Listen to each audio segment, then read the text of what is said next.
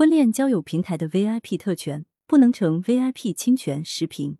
文冯海宁，充值 VIP 会员就可随便查看普通会员个人信息资料。警方发现，使用一网络科技公司旗下交友类 APP，充值为 VIP 会员即可浏览普通会员注册时提供的姓名、手机位置等非常详细的个人信息。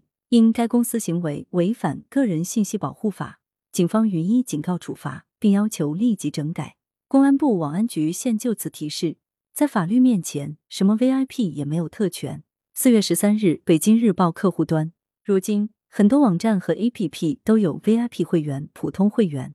VIP 会员和普通会员由于对平台做出的贡献不同，享受的待遇自然也不同。前者享有某些特权也是正常现象。但在上述案例中，VIP 会员有权查看普通会员个人信息资料，这种特权显然过分了，既侵犯了个人隐私权。也容易侵犯安宁权等。比如说，某 VIP 会员看中某普通会员，掌握其个人信息后，可能对其骚扰，甚至为不法分子实施婚骗提供更多便利。婚恋交友类网络平台比较多，这与如今大龄单身青年过多，这个群体急于脱单的需求有关。值得注意的是，这类平台频频被爆出存在三种问题：婚骗、婚托、隐私泄露。这就让人担忧，VIP 会员有权查看普通会员个人信息资料的现象，或许不只存在于某一款 APP。此次警方对交友类 APP 运营公司进行警告处罚，具有广泛的警示意义。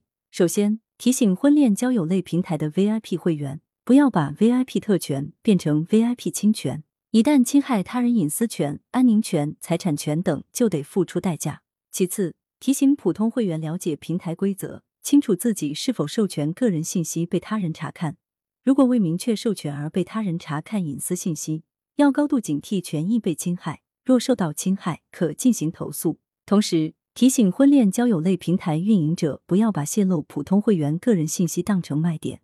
可以赋予 VIP 会员某些特权，但必须合法合规，不能把牺牲普通会员合法权益作为发展 VIP 会员实现盈利的路径，否则。一旦违反个人信息保护法，不仅会受到相关处罚，还可能被受害者起诉索赔，平台形象也会受到影响。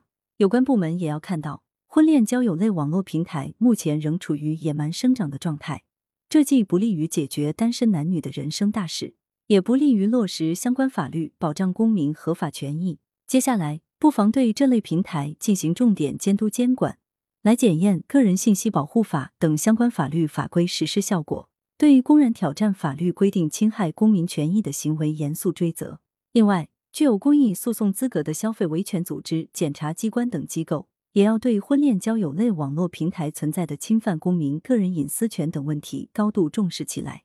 一旦发现某些平台侵害了不特定多数人的合法权益，就应该及时调查取证，以民事公益诉讼。倒逼这类平台管理走向规范化。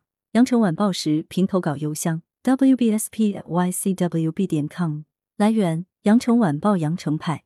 图片：视觉中国。责编：张琪、江雪源。